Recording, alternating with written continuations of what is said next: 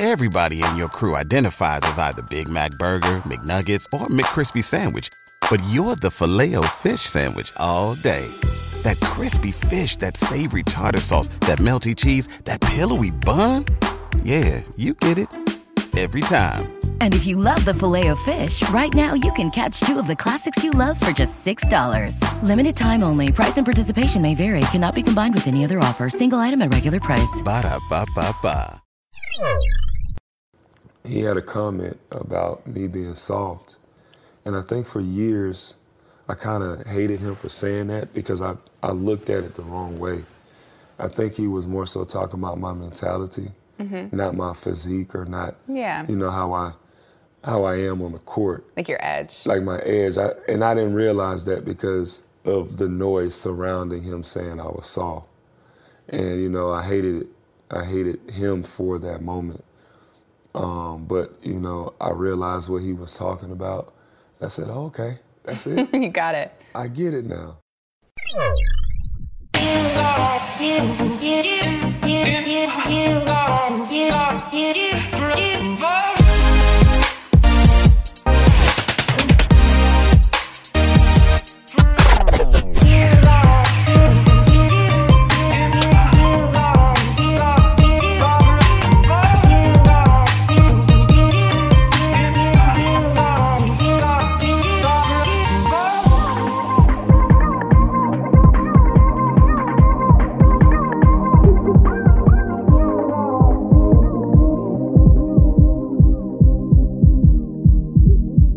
Welcome everybody to the Lakers Legacy Podcast. Now, this is going to be fun explainable, but we've got to explain it. So here we go. The prodigal son who no one wanted to come back home has come back home.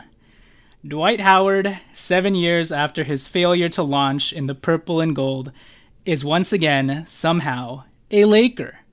Redemption season, here we come. D39, welcome back.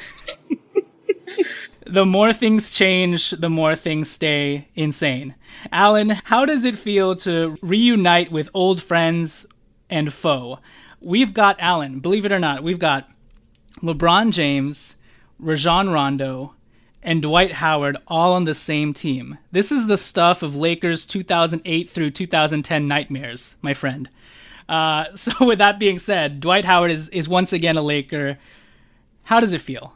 it's it's strange, it's surreal, but at the same time, it makes perfect sense, right?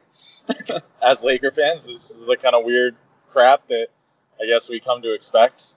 Yeah, just kind of throw your hands up and shrug your shoulders and uh, enjoy the ride, man. Like you said, it's gonna yeah. be fun. Fun. What did you say? What word I was said that? fun explainable. Fun explainable. Yeah, yeah. It's fun believable. It's gonna be fun fusing, as well. That is definitely going to be the case. but when are Um, the Lakers not funfusing, right? Absolutely. Hey, Alan, we indirectly spoke this into existence and jinxed things a couple of episodes ago when we played the Laker game that's sweeping the nation, Double Foul.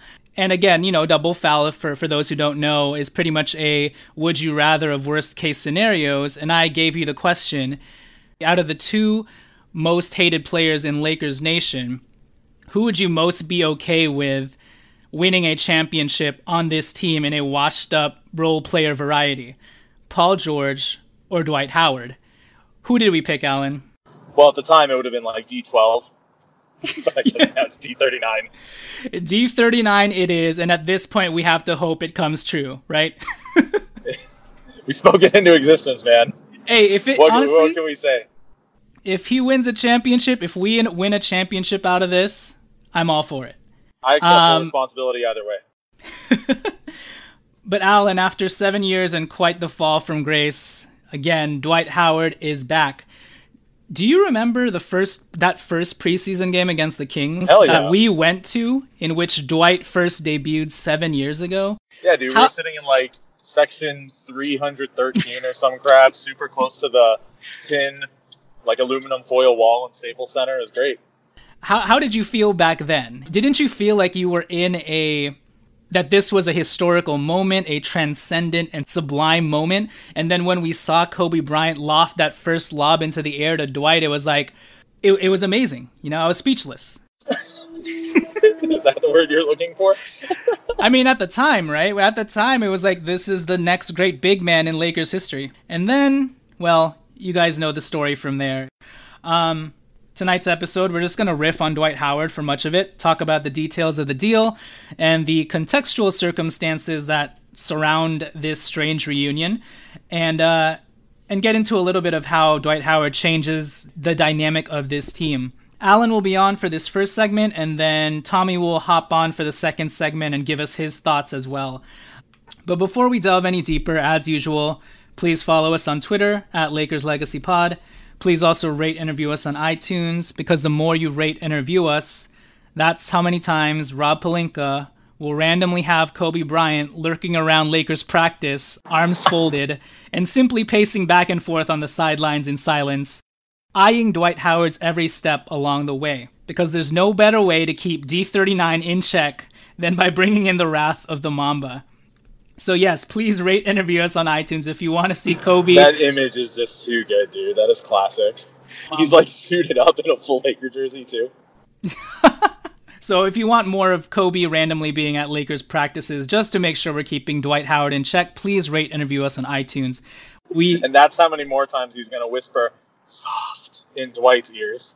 Oh yeah, the, I think the whisper is more effective these days. Yes. Um, we are inching towards 400 five star rating and reviews. So we we'd love it if you guys could help us out in that respect. We've been able to somehow pump out content for you guys on a weekly basis this summer, and would appreciate the simple thumb exercise reciprocation via iTunes.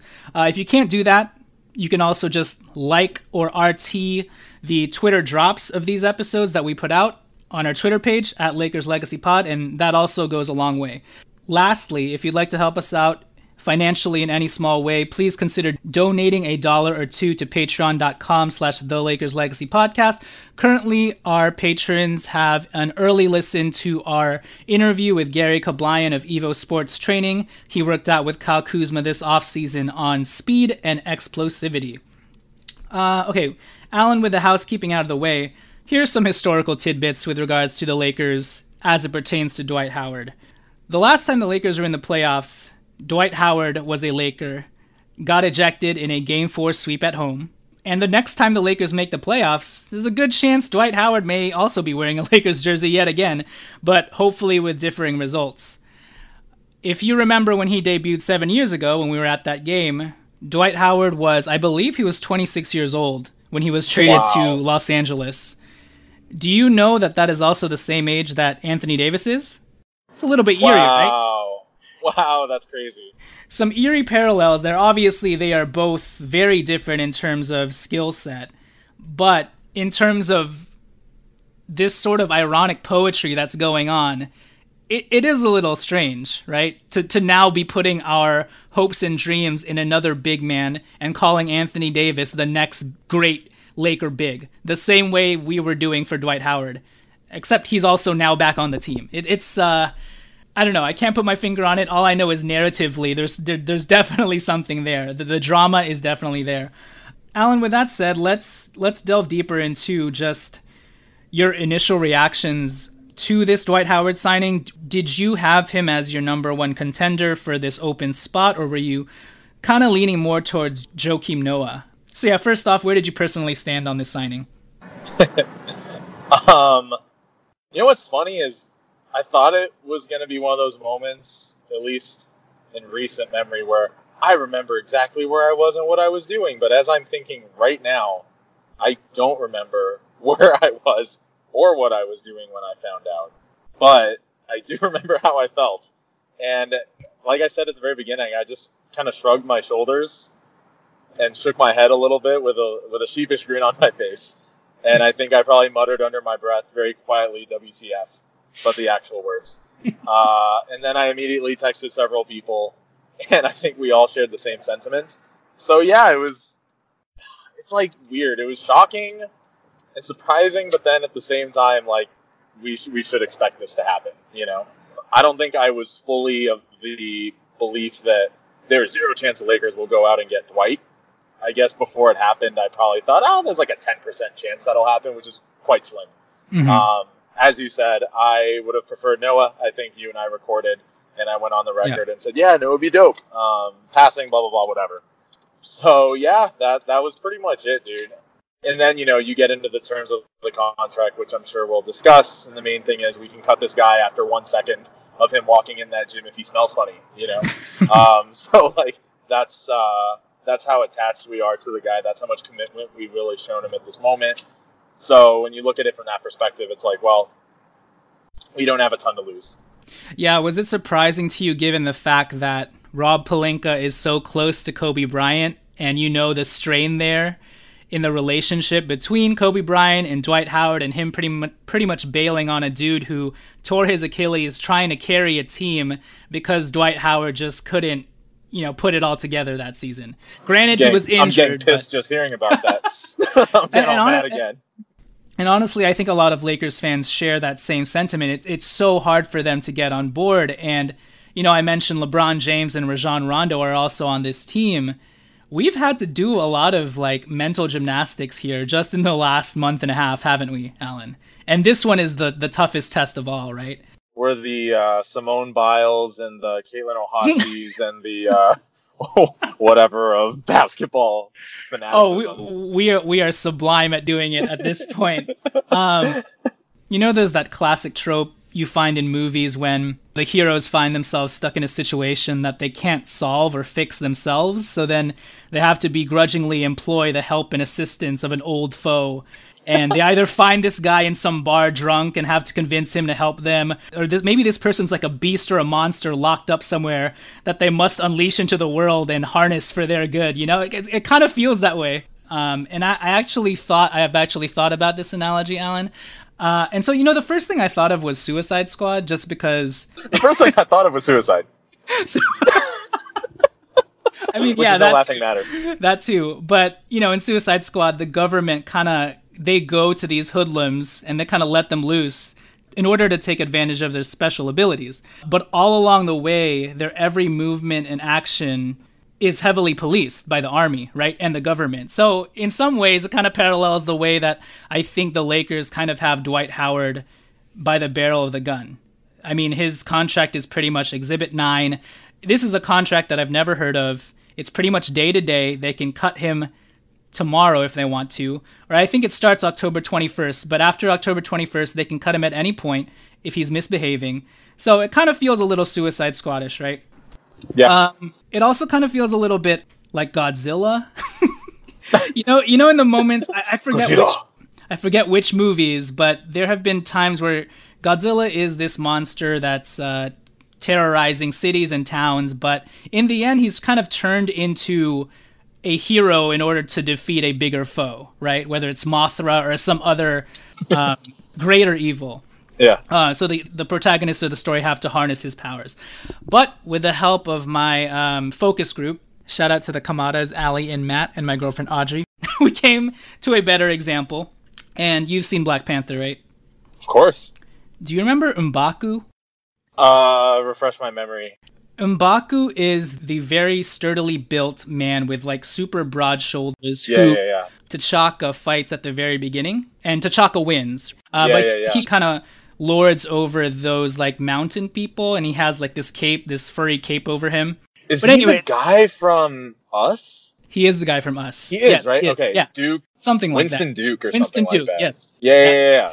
That is M'Baku. So you know, at the beginning of Black Panther, he's pretty much a villain, and he tries to overtake T'Chaka's throne, is unsuccessful, and he just has a uh, just a hate hatred for the Black Panther.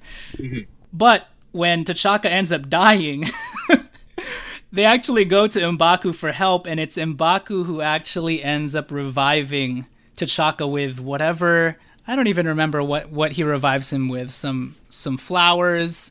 T'Challa. I keep saying T'Chaka. T'Chaka is his dad. Is it T'Challa? Okay, he ends up reviving T'Challa. All these Marvel fans Thanks are for the like, assist, Audrey. all, all these Marvel fans are killing me right now. Like T'Chaka, what the? F-? T'Chaka, T'Chaka, get it right. Anyways, this, pod- this podcast is already over the rails. But essentially, Dwight Howard is that villain that we have to go to in order to somehow revive our Lakers' hopes. Now, the parallel kind of falls apart because I don't think Dwight Howard has the same influence as a guy like M'Baku or like the same power as that character. But in the sense that we have to go to someone unlikely and someone that we don't want to go to for help, this is where we're at with Dwight Howard, right? Um, yeah, I like kind that, of all dude. over the place with that with those analogies, but there it is. We begrudgingly have to employ the help and assistance of this former foe, and honestly, one of the I think outside of Smush Parker, probably one of the most hated, you know, former One of the most Lakers, right? vilified Lakers ever. Exactly. So I, I mean, at least we can take solace in that fact that Smush Parker is is gone forever. Yeah, yeah, yeah. That's definitely a plus. Um, Alan, well, so let's get this out of the way before we move any further. I know a lot of Lakers fans have harsher feelings than we do about Dwight Howard, much more visceral feelings. So I definitely don't want to tell fans how to feel about this. So let's get the qualifiers out of the way. Dwight Howard is an immature, wishy washy human being who can't be trusted and has said this same this is a new day, turning over a new that leaf. thread on Twitter was so good. Yeah. So he's pretty much said, This is a new day for me. I'm turning over a new leaf. Pretty much in every situation he's found Fresh himself. Fresh start, Yep, fresh start. new beginning. Exactly. So Dwight Howard also is a is a guy who doesn't have very many friends. He's been a whiny prima donna in almost every locker room situation he's found himself in. His style of play on the court is very clunky and unappeasing, especially when he chooses to dribble the ball or post up. um, Especially when he tries to do anything on offense. Obviously, we hate how he acted during his time with the Lakers, hate that he didn't take Kobe's advice seriously back then. So, yes, I agree with all the Lakers fans who are feeling all of those things about Dwight Howard. All those things are true. We don't have to give him the benefit of the doubt in anything. I don't feel great about embracing him as a fan. But again, the larger goal here is to win a championship. To me, like I'd mentioned with all these random analogies, he's a hired gun. And if he helps us in this cause to win a championship, so be it. If we're talking about positives or just differences in the situation that Dwight Howard now finds himself in with the Lakers, what would you say that is? Uh, you mentioned the contract. Look, you don't have to give Dwight Howard the benefit of the doubt. He doesn't deserve the benefit of the doubt at this point with how many times he's sort of, you know, dropped the ball. I will say though that with this Exhibit 9 summer contract that he's been put on, and the fact that Dwight Howard has accepted this sort of very unique contract that pretty much puts him under the same contractual terms as a summer camp G League invite like Demetrius Jackson, which is sort of unheard of for a veteran of his stature, right? Regardless of how maligned he's been. The fact that he's taking on this risk and he honestly could have just sat on the Memphis Grizzlies bench and collected his full $5 million check. Instead, he chose to give up 2.5 million just to have this chance to day by day try and make it onto the Lakers roster. So the fact that he is literally putting his money or lack thereof where his mouth is and accepting this sort of contract, I think at the very least is a good first step. We have to see it the full way through, but if you're looking for any silver linings here of or any progress in in Dwight Howard's wishy-washy nature, this is at least a good first step.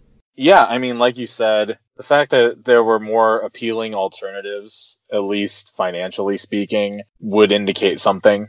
Uh, as far as him maybe realizing the reality of the situation, like what his career trajectory is at this point. He did say in his Washington Wizards press conference, like, yeah, this is going to be the team that I retire with. And if he didn't join us, it probably would have been the team that he retired with. So I, I suppose that shows some sort of shift, if anything else. I won't say it's like maturity or self awareness or anything like that. That's potentially giving him too much credit. But yeah, you can appreciate a guy who wants to, I mean, he's essentially ring chasing, you know.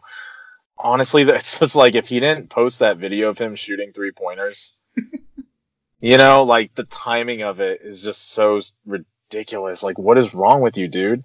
And then he even commented on the Lakers official Instagram post, um, saying that he is officially signed and he's like redemption 100 or whatever, and hashtag 39.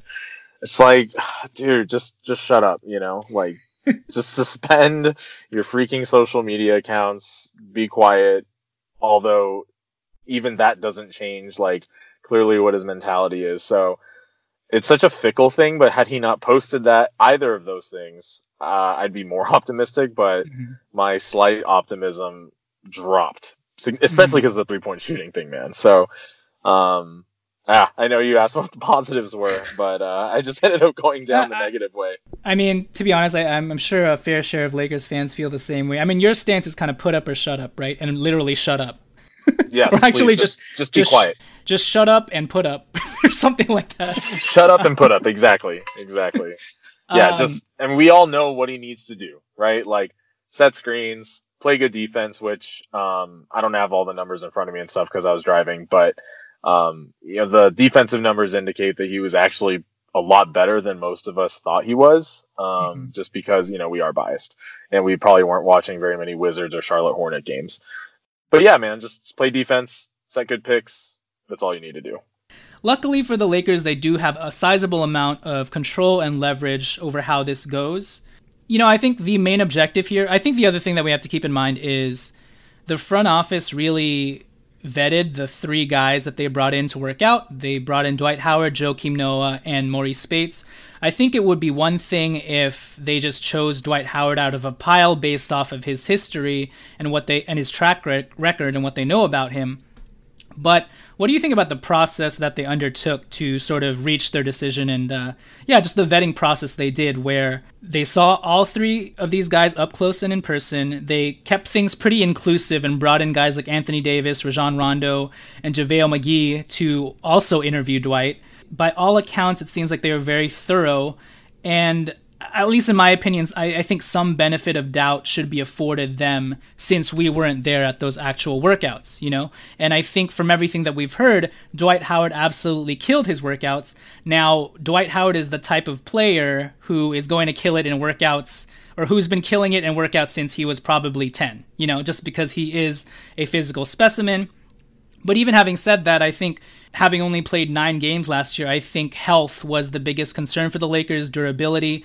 And the number one priority that I think the Lakers had circled in was just trying to preserve Anthony Davis this season and, and finding a body who can withstand some blows in the paint and um, really be that rough it up bruiser for Anthony Davis, that, that buffer essentially. And I think coming out of it, they probably realize even though Joakim Noah gives us this passing element, even though he may be able to actually space the floor a little bit, even though by all accounts he's probably just a better leader and probably had his, has his head on straight better than Dwight Howard, that at the end of the day they were looking for somebody who could maybe last for a full 60 to 80 games. Unlike the Tyson Chandler stint that we saw last year, where it's like, all right, if th- this guy can be good for a month or a month and a half, but if he's going to fall off the face of the earth after that, then it's not going to do us any good. So, what are your thoughts on the, the vetting process that they took to get to this point? And does that at least alleviate some of your concerns, even if you do not like the player that they chose.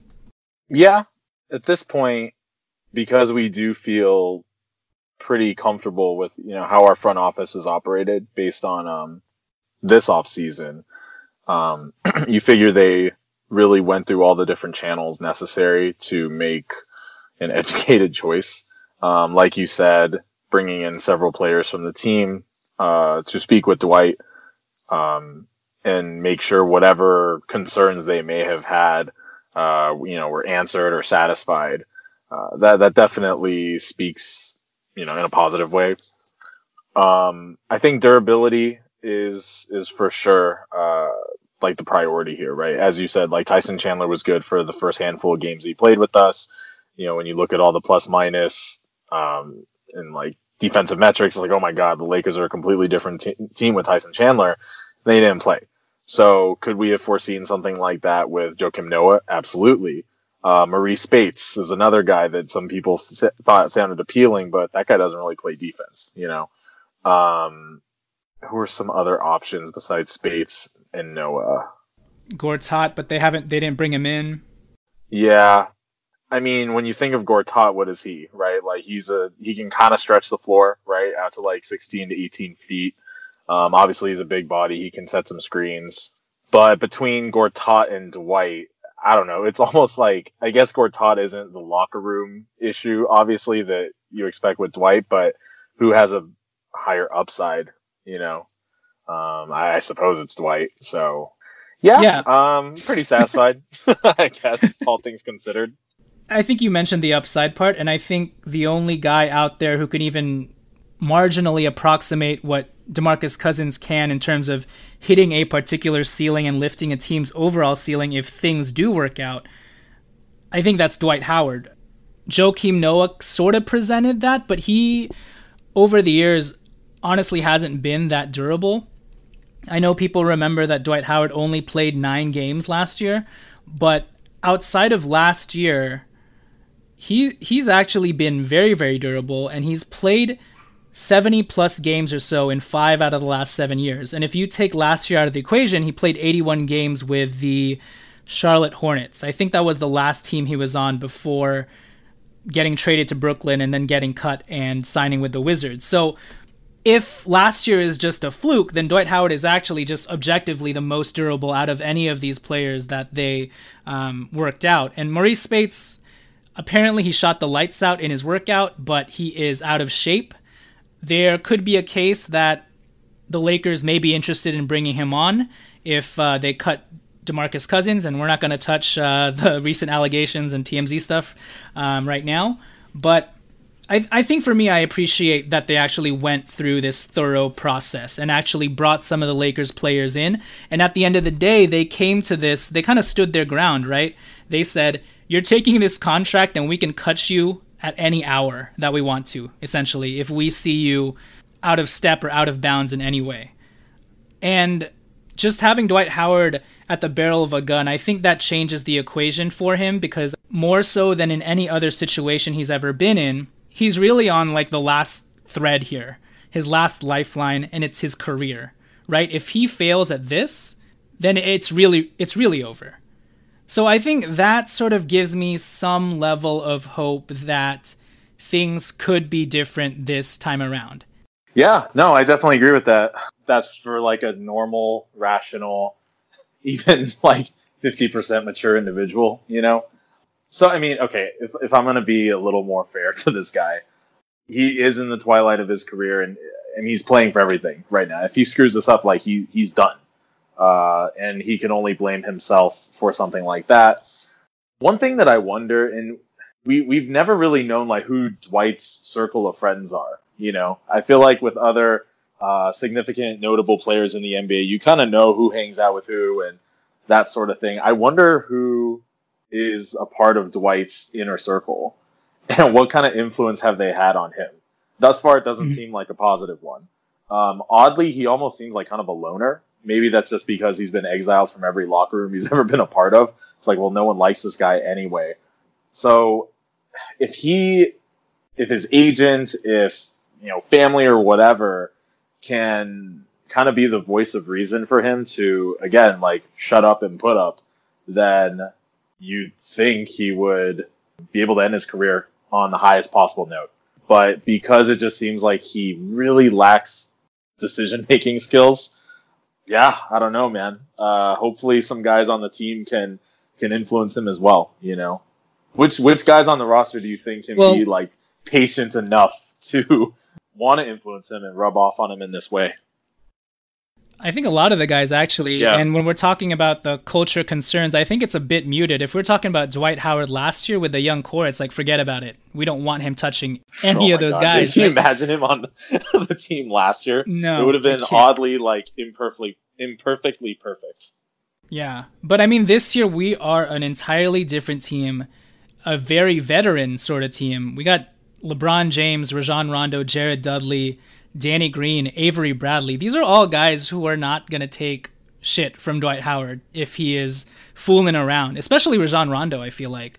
And and the other thing that kind of gives me comfort is it's not like this is their first go around with Dwight Howard.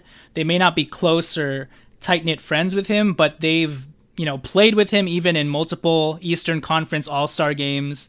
They have some sort of connection to him LeBron James, Rajon Rondo, and Dwight Howard.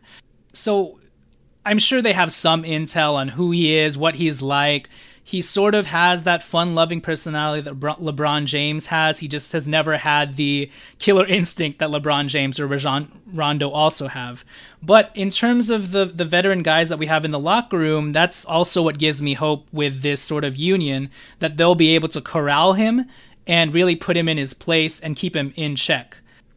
So I think that's one positive to look at. Yeah, at. Like I agree with that. out of any other roster we've had over the years, this is probably the one most equipped to be able to handle a guy like Dwight Howard. And maybe that goes for the coaching staff as well. A, vet- a very veteran group of guys in Frank Vogel, Lionel Hollins, Jason Kidd, and maybe Phil Handy will work on player development. oh my god, that'd be amazing. any any little bit helps, right? There was an article. I don't. I'll admit I didn't read it. I just saw the headline that Jason Kidd was a part of that conversation with Dwight. Is that something that actually occurred? I think they had conversations with each other, so I'm pretty sure Dwight Howard was able to finagle his way into this uh, conversation through his relationship with Kidd. And we also have to remember that Kidd, LeBron, and Dwight also played on Team USA. Exactly. Um, now so a lot there- of people there be like, "Oh, some go sort of chemistry. Jason Kidd has like questionable character." You know, there's detractors, of course, Sure, about Jason sure. Kidd, and they'll question the validity or like the effectiveness of that. But it is something, right?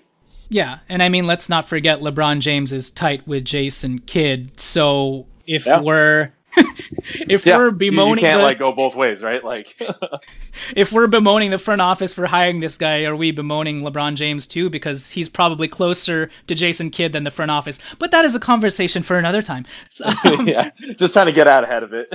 exactly. But but but you know, with that said, there is some small nuggets of built-in chemistry here and there throughout the years, right? So it's not a total shot in the dark here.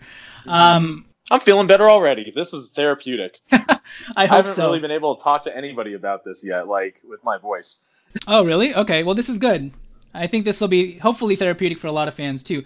Alan, let's talk about the best case scenario and what Dwight Howard can, Can bring. bring and then we'll, that is the best case scenario, but let's talk about narratively. Can you imagine if he actually wins a championship? That'd be so bizarre. Like legacy wise, I think Dwight has already done enough to to make it into the Hall of Fame. yes, But the yeah. fact that he can actually take a step down and the one time he legitimately objectively humbles himself, he actually comes out the biggest winner of all. There's something like very poetic about that.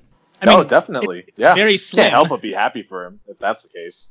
Well, I'll be happy for every everyone else, but even just looking at the Dwight Howard story, I feel like more Lakers fans will embrace him coming out of that if it so happens that he's able to truly buy in, put his money where his mouth is, and actually for the very first time turn over a new leaf. That would be such a crazy narrative arc from being one of the most hated players to ever don a Lakers jersey to once again redemption, right? I mean, we've seen redemption stories with Phil Jackson, with with Kobe Bryant, and um, that would just be another chapter in this long line of like. I mean, this is Hollywood. This is this is the Lakers story, and uh, I would love for that to happen. Very slim chance it does, but at the very least, we can cut this guy at any moment, and that's what I keep coming back to. Um, really quickly, what does he bring on the court? He's a little redundant to JaVale McGee, but in essence, if he he has a shot apparently to to win over the starting job. Alan, I will say one thing because he's taking the place of DeMarcus Cousins. Somehow we got objectively better on defense. I mean, Yeah. we lost stuff on offense, but Dwight Howard's a better defender than DeMarcus Cousins. So somehow we got better defensively, and I think that can't be overlooked. But yeah, outside of that, what do you think he brings if he starts, if he comes off the bench for 10 to 15 minutes? Obviously, we're going to have to hope that what he does is clean up. We just want him to do putbacks, pick and roll, straight line rolls. Uh, anytime someone feeds him the ball, maybe he's cutting on on the baseline or whatnot. That's all we need him to do on offense. And then on defense, I don't know if he can still block the way that he used to, or block shots the way that he used to, but um, just continue to be. I think, as opposed to JaVale McGee, Dwight Howard's a smarter defender and more sound fundamental defender overall, right? But uh, but yeah, what, what are your thoughts on what he brings to the court if he can a- even buy in fifty percent? Well, yeah, when you think about our perimeter defense, especially man to man, um, you got Rondo, you've got Quinn Cook. Uh, our our guards are not exactly defensive stalwarts, you know, except for like Danny Green and Avery Bradley. Um, so you figure there's going to be a lot of penetration in the paint, and uh, as long as Dwight can be that second line of defense, and uh, if you're not rejecting shots, that's fine. Just like go up vertically, and I think he's fully capable of doing that. You know, Um, I, I think, as you said, like when it comes to defensive rotations and his defensive IQ, while he had a ton of athleticism before, it's not like he just relied on that. Um, offensively is a completely different story when it comes to relying on athleticism, but that's what I picture on defense. Um, I would have to look at some recent video of him playing like pick and roll defense as well, just when it comes to um, you know dropping back and I don't know how much switching Frank Vogel plans on doing. Um, I think we've been haunted from switch everything for the last few years, but um, again, between him and Demarcus, it's a no brainer.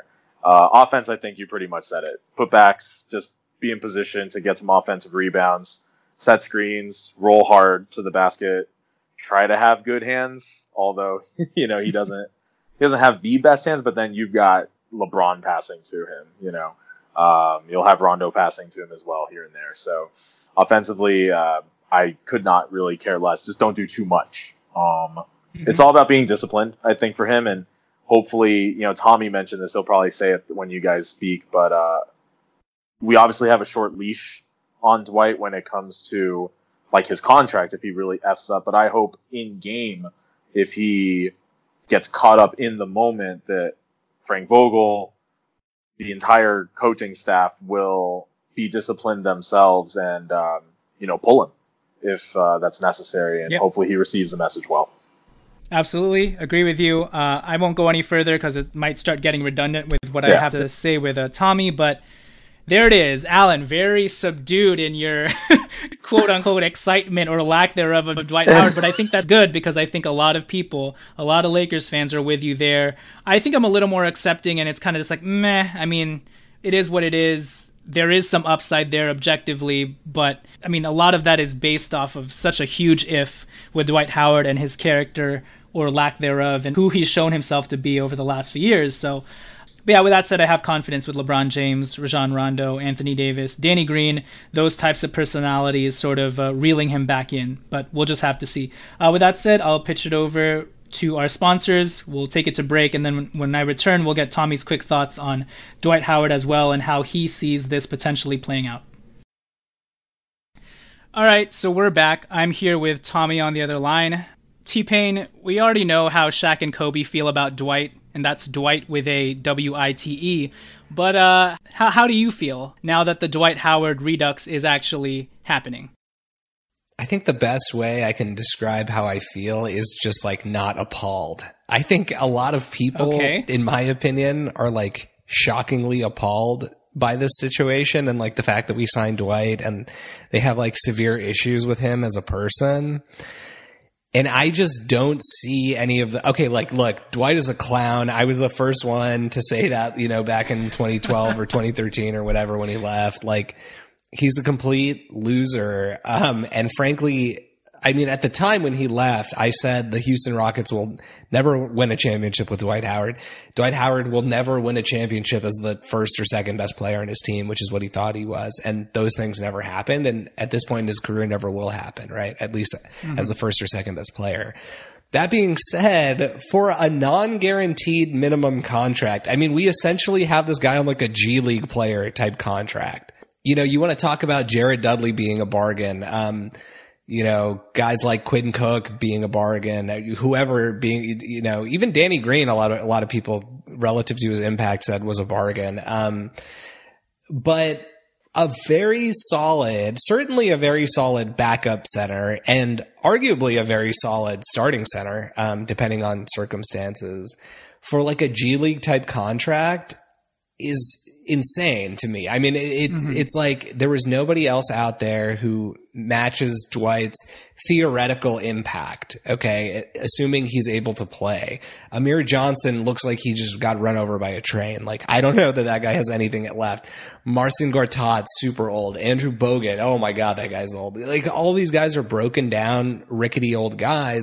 I I'm not completely delusional. I get the fact that like Dwight is historically a locker room cancer, historically has, you know, all these issues that I, I read somewhere someone described it as like a slow gas leak effect that he has on his teams, you know, and, and, and I totally am sensitive to all of that. But what I will say is it is very easy to f- fake it, which Dwight has done for most of his career. Mm-hmm. It's very easy to fake it in August. Um, it's very easy to fake it in training camp. It's very, very difficult to fake it until January 7th of an NBA season. I mean, that's like halfway through the season.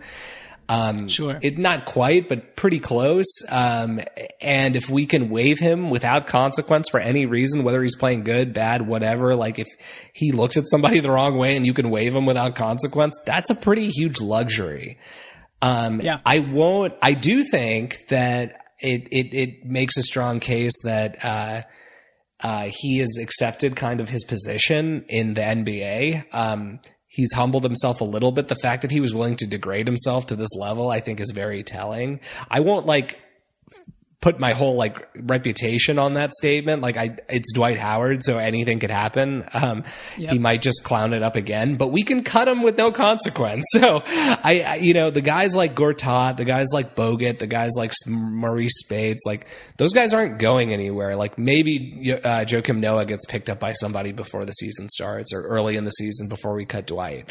But no, we're not missing out on anybody meaningful by signing Dwight. And guess what? If somebody meaningful does become available, we can cut this dude in two seconds and sign that person. So it, yeah, I, I'm totally fine with the move. We needed a big man. We got a big man who can like take abuse in the paint and can get rebounds. I mean, frankly, losing DeMarcus hurts on many levels offensively, but we became a better rebounding team by signing Dwight mm-hmm. Howard. Mm-hmm. Arguably, we became a better shot blocking team. Arguably, we, we became a better defensive team overall. I mean, we did. Dwight at this stage is not like a world beater defensively. But let's not forget that this guy was like a perennial defensive player of the year candidate. Like he's not just a, oh, this guy thought he was the best and only played offense. No, no, no. He, he built his career on defense. He's never averaged more than like 22 points a game or something, even in this prime. Um, he's been defense and rebounding for most of his career. He just brought a lot of stupid like offensive antics with that. And if he can get rid of those, we have gotten pretty a, a very very decent player. Yeah, and I think he's more fundamentally sound and grounded than JaVale McGee on the defensive end, anyways. JaVale, I think at this stage of their both of their careers, is probably the better shot blocker just because of his length, and I think he's still more athletic than Dwight Howard, especially with the injuries that Dwight Howard has piled up. But in terms of IQ, I think I know it's funny to say, but I think Dwight Howard has the higher basketball IQ when it comes to the defensive end. You don't get defensive player of the year by sheer athleticism, right? Right. My question to you is how are you able to easily kind of sweep under the rug all of the the, the sour taste that Dwight Howard left his first time around and just what a clown he is and all that stuff. At the end of the day, is it just the practicality of the move and the fact that for the Lakers, there is they were able to mitigate the risk pretty much to the best of their ability. But I guess at the end of the day, yeah, is it just you're looking at things practically and have you been primed to already do this sort of thing? Because we do have LeBron James on this team. We do have Rajon Rondo. These are like all of the Lakers' most hated players like back in 2008, you know? Yes, I, I, guess the, the way that I'm able to put that stuff aside is I, it's just simply due to the fact that it's so much time has passed. So many circumstances are different now. Dwight Howard left us because he thought he was a elite NBA player. He was like, I'm not doing this nonsense with Kobe. I mean, Kobe wasn't going anywhere. You know, although he tore his Achilles, like, you know, he, this was Kobe city and Kobe's team. Dwight wanted to be the guy. Houston convinced him he could be the guy and fed his ego and whatever. You know, he left he's not like this guy didn't go to college. He's I'm not saying that makes him like inherently not a smart person. I'm just saying he loses some you lose some life perspective, you know, by by those types of of circumstances happening in your life. Um yeah. He has hit rock bottom and i know that like that you can go on twitter and find these hilarious threads of like every year for the last six years dwight howard saying the same exact things i will make an argument that like last year I, I don't know. Did you see anything last year that was like the Wizards hated him? I, he just got hurt, right? So it's like I think the only thing was that uh, whoever the GM was last year said that he was so happy to trade Dwight, or he traded Dwight Howard at the first instance that he could, or he was so he was so glad to waive Dwight Howard. But but that's not like that wasn't the actual locker room. It was more the GM. But I, I guess that lends itself to him just being some sort of organizational cancer. But yeah, and look, maybe he was. Maybe he was frustrated because he was sitting out the whole year and he was being a dick. I, I, don't know. I don't know what the circumstances are. Again, there's a decent chance he does all that stuff here, but guess what? We can cut him in five seconds and it's you know, we don't lose anything. Um, yeah. But yeah, I, I don't know. I, I think so much has changed since 2012, 2013 he's joining a team that has like i mean he's not the best player he's not the second best player he's not the third best player. He's probably not even like a top five player on this team um, depending on how certain of our other guys pan out. Um, he will be competing against a guy who was out of the nba like three years ago for a starting position. If he doesn't get the starting position he could play 15 minutes a game he could play no minutes you know and it's just again the circumstances are so different. Frankly i wish we had some of the other guys on this roster on like this type of contract so that uh, we could waive them at any time as well. That's that's fair and that's true.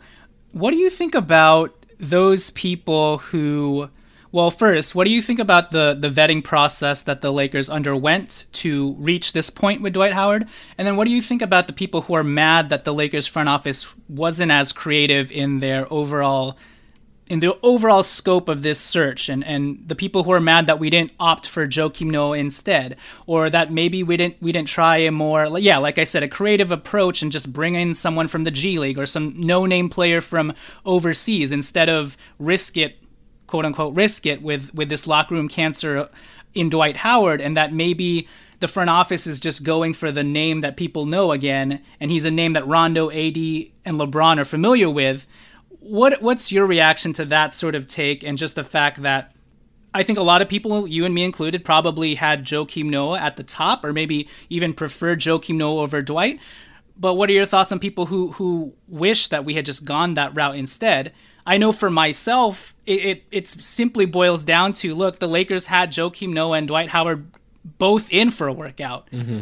and we weren't there in that in that workout, and they were somehow able to assess. Look, this guy even with all of his baggage, and even with the fact that Rob Pelinka's tight with Kobe, and Kobe still likes to, to bag on Dwight, that they chose him instead of Joakim Noah. A lot of people are going to pull the Kurt Rambis stuff, and maybe LeBron James hates Joakim Noah.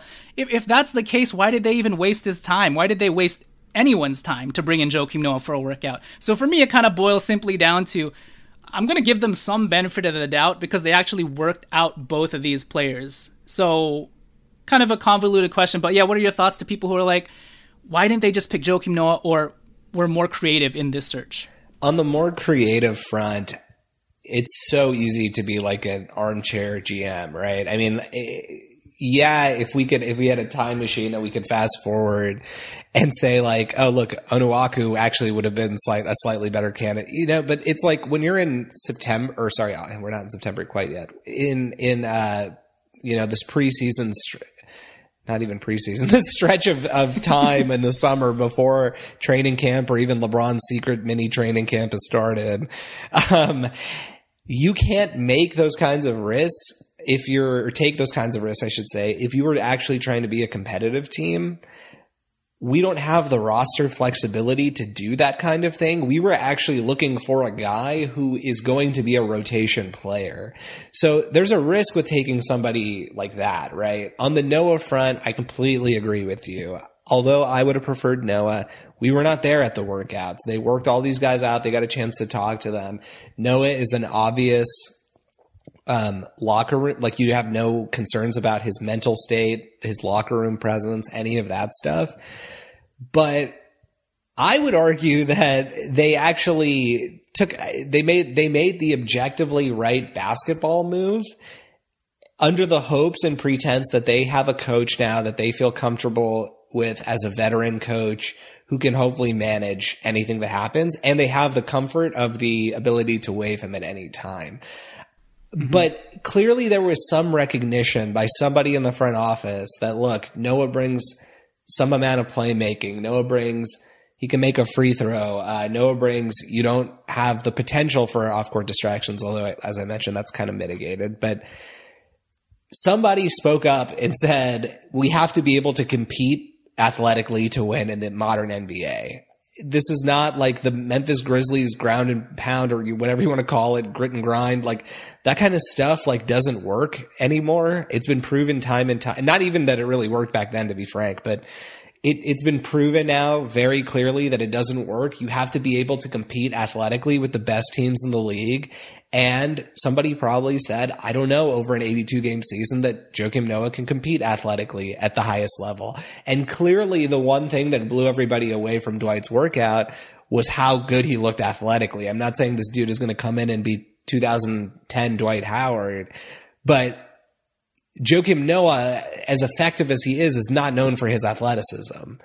And, you know, we had the opportunity with a very low risk to get somebody who is physically developed, ready to go, and can athletically compete with NBA players. And I think it's a fair to take that, that kind of chance.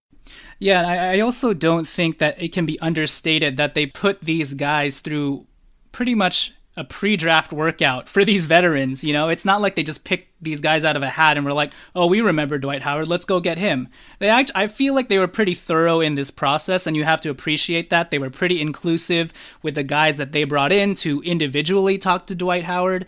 And, and and so I think the Lakers did everything that you could have asked for in order to come to this conclusion. Lastly, my question for you is what's what is the potential downside to this? You know, there is some sort of risk I, I don't think it's that much of a risk, but let's say he does screw up and we have to scrap things, you know, a month into the season and do do this all over again. A month into the season. Does that hurt us a little bit since, you know, time is of the essence and chemistry is a, is a big deal in the NBA? Or for you, are you just cognizant of the fact that with a team like this that's kind of been put together on the fly to be a contender, we're going to be rejiggering this roster throughout the whole season, regardless of whether it's the first month or second month or whatever. And in the grand scheme of things, even if we do have to cut Dwight a month into the season and we do lose that, you know, chemistry time together, that time to coalesce and become a cohesive unit, that that might have happened anyway during the trade deadline to shore up some other issues.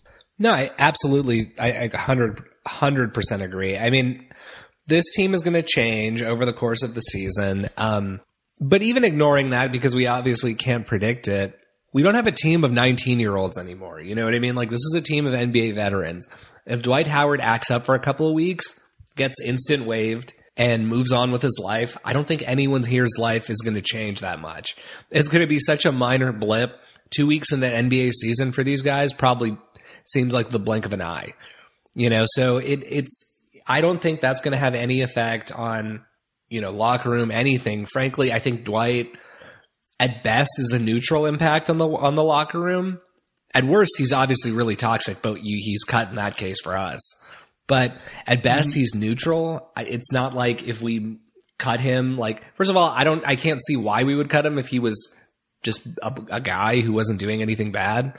But you know, if we if we did have to cut him because you know he was slightly bad or athletically he wasn't working or you know, on court results weren't what we hoped, it's just not going to be that big of a factor on a team like this that is led by veterans, is stacked with veterans at every position, has a veteran coach. It's we're in such a different circumstance than we've been in years past, and I don't view this as an issue at all.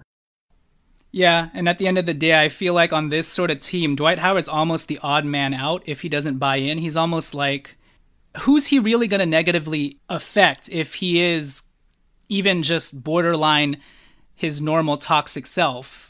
He's not going to affect Avery Bradley. He's not going to affect Danny Green. He's not going to affect Rajon Rondo. All these guys who have kind of been around the block. You can probably say, all right, Kuzma or Caruso, but I feel like on this roster we have enough of a buffer with guys like Dudley, Green, Avery Bradley, Rondo to sort of protect and secure the the kids that we do have left on this team from Dwight's influence, you know? And then right. THT is going to be in the G League, so I, I, don't worry about that at all. Uh, so, yeah, with that said, I, I, I do agree with you not too big of a risk. We'll just have to see. It might be a mild annoyance throughout the year. Um, lastly, to end this show, do you have any thoughts on? Do Do you want to talk about the DMC allegations? I don't really want to. I guess my question to you is, I think you're in agreement with me that uh, we don't condone anything that he said in that phone interview or that phone call. If it was, in fact, him who was saying those things, very explicit words said towards his son's uh, mother. But at this point, do you have any sort of sentiment or leaning with regards to should the Lakers just cut DMC at this point or wait till I, I think they're going to wait till they get more info regardless, which is the right play here. But are you leaning towards maybe just cutting him because it makes the most sense and, and this doesn't help with regards to the optics perspective? I think for me, maybe this is just one of those things where obviously it's disappointing. Like I mentioned, we don't condone anything that he said, but maybe this union was doomed from the beginning, and this is just kind of like the nail in the coffin. Like maybe it was just never meant to be for DeMarcus Cousins and us as the Lakers. But I don't know if you even have a leaning. I don't really have a leaning with respect to the tape. I mean, the fact that it, it's interesting, right? And I think this would be a bigger moral question if he actually was able to play next year. Um, then you ask, like, then you have to really sit somebody down and, and, ask them, and they have to like respond with a straight face, like, "Oh no, despite what he said, I would still have him play." Frankly, like that mm-hmm. happens all the time, right? I I won't say to the to this like to this degree, like or with something this severe, but stuff like that happens. Um, my take from the beginning was if we were gonna, which I mean, like the day after DMC was announced that like he tore his ACL, he's out for the season. It was like the late, all the reports were were like the Lakers know that they need a center. Um, the plan was always to sign a center. We signed a center. We needed, you know, we were always going to go into the season with roster flexibility, and I think this just kind of makes that decision easier. I mean I don't think it needs to be referenced. I just think it makes sense for every party. I mean, frankly, they could just cut him, keep him around even. I, like, I don't care what you do on off the court. Um, keep him around, let him rehab, do whatever. But it's very easy at this point to just cut him. You were going to cut him anyway, most likely, um, to make roster space. And if he's not like there sitting on the bench causing a distract, like who knows how long this thing will go. Sometimes these things blow over in a few weeks. Sometimes they go all year, but um, mm-hmm. it it just it gives you that much more of a reason to just like kind of cut it off. You don't have to be a dick about it. you know, you could just you could be respectful and and see what happens, but be like, you know, kind of case it as like this was going to happen anyway, and uh, we just need the roster space and you know, see how things progress. And if they if they are really really as bad as they seem, then you cut ties with them completely. And if they're not, you kept them, you know, around and have a, a good look at them for next year. Yeah, I agree. Uh, lastly, do you have any thoughts on Kyle Kuzma? Obviously, he wasn't able to extend his stay and, and make the official roster. Uh, we are proud of the way that he was able to show out in the few limited games that we did see. Seemed like he really bought into his role and really learned how to excel in the little things. He has been working his butt off this entire offseason, so I'm almost kind of glad that he's able to have the time off to to rest, re-energize and get himself ramped up or get himself ready for the ramp up to the season. So, quick thoughts on Kyle Kuzma. Kyle Kuzma, um, obviously would have been great for him to keep playing. When I really looked at that schedule for FIBA, First of all, this FIBA team is like it's they are by no means guaranteed to win anything. I, am not just basing that off the Australia loss, um, but it, it is like a very tenuous situation. I'm not sure what Pop is doing. He's a very experienced coach, and he has them playing, frankly, as well as they probably could be playing. But he does make some odd political choices. Um, He's a known Laker hater. Kyle Kuzma was incredibly efficient in the limited time that he had, and Pop was consistently playing guys that I just wasn't sure what exactly they were adding. Um, Kuzma hurt his ankle. You know, we'll now get time to rehab that, be at 100% for camp. That's the big prize for us. He showed what he needed to show. He got some games under his belt. I'm frankly, I'm happy. I'm a little bit happy it happened at this point um, with his ankle, as opposed to like the last game of the tournament or something. And yep. training Le- LeBron's secret mini camp is like a week later. Um, so it, it, it it is what it is, and uh, and uh, better now than later. Absolutely. All right, that's it for this show. D39 redemption season. I leave you now with uh, Shaq's tweet from today to Kobe Bryant everybody, I, am sure at this point, has heard of the, the Kobe Shaq beef, but here's Shaq's response It's all good, bro. When I saw the interview, I thought you were talking about Dwight, D W I T E. Is that how you spell his name? LOL. To which Kobe responded with bruh and some emojis that were hilarious. I thought that was that was the highlight of my night or highlight of my day. I don't know about you, uh, but with that said, thank you guys for listening. Follow us on Twitter at Lakers Legacy Pod. Please rate, interview us on iTunes, and uh, yeah, buckle up for for Dwightmare Part Two, the sequel that probably did not even deserve a straight to DVD release, but here it is on the big screen once again, but in a more complimentary, supplementary role. Tommy, I'll catch you later. Later. Peace.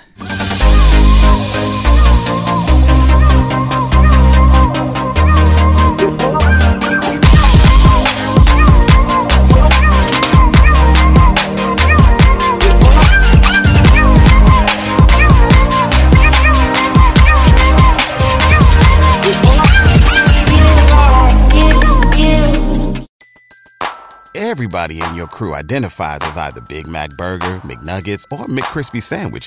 But you're the filet fish Sandwich all day. That crispy fish, that savory tartar sauce, that melty cheese, that pillowy bun. Yeah, you get it. Every time. And if you love the Filet-O-Fish, right now you can catch two of the classics you love for just $6. Limited time only. Price and participation may vary. Cannot be combined with any other offer. Single item at regular price. Ba da ba ba ba.